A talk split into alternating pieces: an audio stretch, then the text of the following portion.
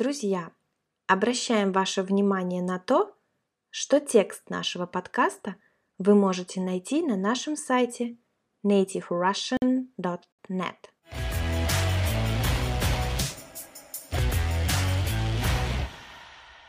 Друзья, всем привет! С вами на связи Настя. В нашем новом подкасте мы решили рассказать о российских сериалах, которые вы можете посмотреть вечерком за чашкой чая. Сейчас на просторах интернета можно найти огромное количество разных фильмов и сериалов на любой вкус, на любом языке, любого жанра. Когда мы изучаем иностранный язык, нам хочется посмотреть что-то именно на том языке, который мы учим, чтобы привыкать к речи, пополнять свой словарный запас. В то же время это кино должно быть интересным, оно должно нам нравиться. Просмотр фильмов и сериалов на языке, который вы изучаете, очень сильно поможет вам вникнуть и внедриться в этот новый для вас язык. Внедриться – это значит проникнуть, прочно утвердиться в чем-то или где-то. А также это поможет вам узнать что-то новое о той стране, чей язык вы изучаете. Например, если вы будете смотреть русские фильмы про жизнь в России, вы точно сможете больше узнать о нашей стране о людях, о нашем менталитете и образе жизни. Как раз о таких сериалах я вам расскажу в этом подкасте. Я уже посмотрела очень много разных фильмов и сериалов российского производства, но не все из них мне понравились. Хочу посоветовать вам несколько сериалов, которые мне очень понравились. Возможно, что-то придется вам по душе. Выражение «придется вам по душе» означает, что это вам очень понравится. Ваша душа будет рада этому. Лично мне больше нравится смотреть сериалы, чем полноценное кино. Это связано с тем, что на выбор фильма всегда уходит очень много времени. Бывает, что мы с мужем целый час не можем ничего выбрать, потому что уже многое посмотрели. Поэтому нам нравится выбрать один раз сериал и точно знать, что в ближайшем будущем кино выбирать нам не придется. Первый сериал, который я хочу вам посоветовать, называется «Челночницы». Название может показаться вам очень странным и даже непонятным. Давайте я объясню, кто же такие челночницы. Есть слово «челноки». Это торговцы товарами широкого потребления, например, одеждой, посудой, постельным бельем и так далее. Эти люди – торгуют методом челночной торговли. То есть они самостоятельно доставляют мелкие партии товара с места закупки, быстро реализуют на рынке в своей стране. Следующая поездка за товаром происходит по тому же маршруту. Слово «реализуют» произошло от слова «реализовать». Это значит продавать товар или услугу. Товар может быть привезен из Польши, Турции, Китая или другой страны. В 90-е годы, когда распался Советский Союз, в России резко ухудшилась экономическая ситуация. В то же время у людей появилась возможность заниматься легальным индивидуальным предпринимательством и беспрепятственно выезжать за границу, где они и покупали этот самый товар для продажи в своей стране. Беспрепятственно это значит без каких-то препятствий, без проблем. Труд челнока в те времена был очень рискованным и сложным. Часто автобусы с такими торговцами подвергались разбойным нападениям. Предпринимателей грабили, иногда даже убивали. При реализации товаров также происходили конфликты с другими предпринимателями, преступными группировками и проверяющими органами. С конца 90-х годов данный сегмент рынка стал преобразовываться. Сегментация рынка – это процесс распределения потребителей на рынке на разные группы. Постепенно стало невыгодно самостоятельно осуществлять перевозку товаров из других стран, поэтому количество челноков стало уменьшаться. Особую роль сыграло и то, что уровень жизни населения стал повышаться. Заниматься таким рискованным видом деятельности были готовы уже далеко не все.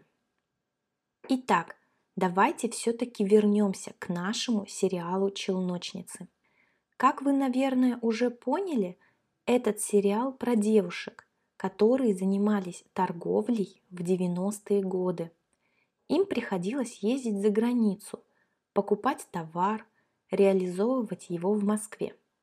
Сериал рассказывает не только о том, как люди трудились на рынке и как сложно было порой добывать тот или иной товар, но и о взаимоотношениях в семьях этих женщин, об их личной жизни.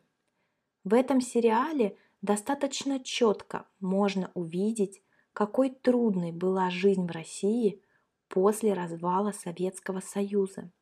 Можно увидеть, какими сильными были люди, как они выживали, как не хватало денег. Если вам интересна жизнь людей в России, если вам нравится русский менталитет, если вы хотите узнать, какой была жизнь в нашей стране 30 лет назад, вы смело можете посмотреть сериал «Челночницы». Скажу честно, когда я узнала об этом сериале, я не очень хотела его смотреть, но все-таки посмотрела, и он произвел на меня яркие впечатления. Этот сериал стоит того, чтобы его посмотреть. Кстати, актерский состав очень хороший. Второй сериал, который я могу вам посоветовать, тоже про жизнь в 90-е годы – Называется он «Желтый глаз тигра». По названию очень трудно понять, о чем же этот сериал. Итак, «Желтый глаз тигра» – это российский остросюжетный криминально-драматический телесериал, который был снят в 2018 году. Он рассказывает о развитии янтарного бизнеса в постсоветской России и основан на реальных исторических событиях, происходивших в лихие 90-е в Калининграде. Постсоветская Россия – это Россия после распада Советского Союза, то есть это то время, когда Союз распался и каждая страна была уже сама по себе. Лихие 90-е – это выражение, которое характеризует сложный период в России 1991-1999 годов. Kстати, если вы помните, мы с Катей как раз родились и выросли в Калининграде. Это наш родной город, и о янтаре мы знаем все. Янтарь – это затвердевшая ископаемая смола – которая является сырьем для изготовления ювелирных украшений. Сырье – это материал, который предназначен для дальнейшей промышленной обработки. Янтарь относится к числу ценных ювелирных камней. Самым большим и известным месторождением янтаря является Калининградская область. Добыча янтаря на протяжении длительного времени велась путем простого сбора камня на пляжах и отмелях после сильных штормов и морских волнений. Постепенно люди научились добывать янтарь и в море, желая увеличить общий объем его добычи. Сначала ловцы просто по пояс заходили в морскую воду, находясь недалеко от берега. Постепенно они на лодках уходили все дальше от берега, в прибрежную зону. Для сбора они использовали специальные приспособления. Сидя в лодке, люди рыхлили янтароносный пласт, то есть морское дно. Янтарь всплывал на поверхность и его вылавливали. Итак, вернемся к сериалу «Желтый глаз тигра». По сюжету четверо лучших друзей оканчивают школу и строят планы на будущее, в котором собираются заниматься добычей и продажей янтаря. Однако со временем молодые мечтатели превращаются в преступников, для которых кражи и убийства становятся обычным делом. И лишь одному из них удается остаться порядочным человеком и противостоять своим школьным товарищам, чтобы разоблачить преступную сеть и остановить янтарный беспредел. Сериал очень хорошо снят, подобран прекрасный актерский состав. В главной роли снимается Павел Прилучный. Это один из самых востребованных актеров нашего времени. Однозначно стоит посмотреть этот сериал, если вы любите кино в таком жанре. И, наконец, третий сериал, о котором я хочу вам рассказать, называется «Мажор». Он уже про настоящее время – Премьера первого сезона состоялась в декабре 2014 года. На данный момент сериал состоит из трех сезонов, но поклонники очень ждут еще один, четвертый сезон. Из-за пандемии коронавируса съемки нового сезона вроде бы перенесли. Кстати, мажор – это богатый человек, который тратит много денег на развлечения, дорогие автомобили, ходит в дорогие заведения, клубы и бары. Всегда и везде пытается показать, что он богат и может позволить себе все. В сериале «Мажор» прекрасный актерский состав. В главной роли Павел Прилучный, тот же самый актер, который снялся в сериале желтый глаз тигра, о котором я ранее вам рассказывала.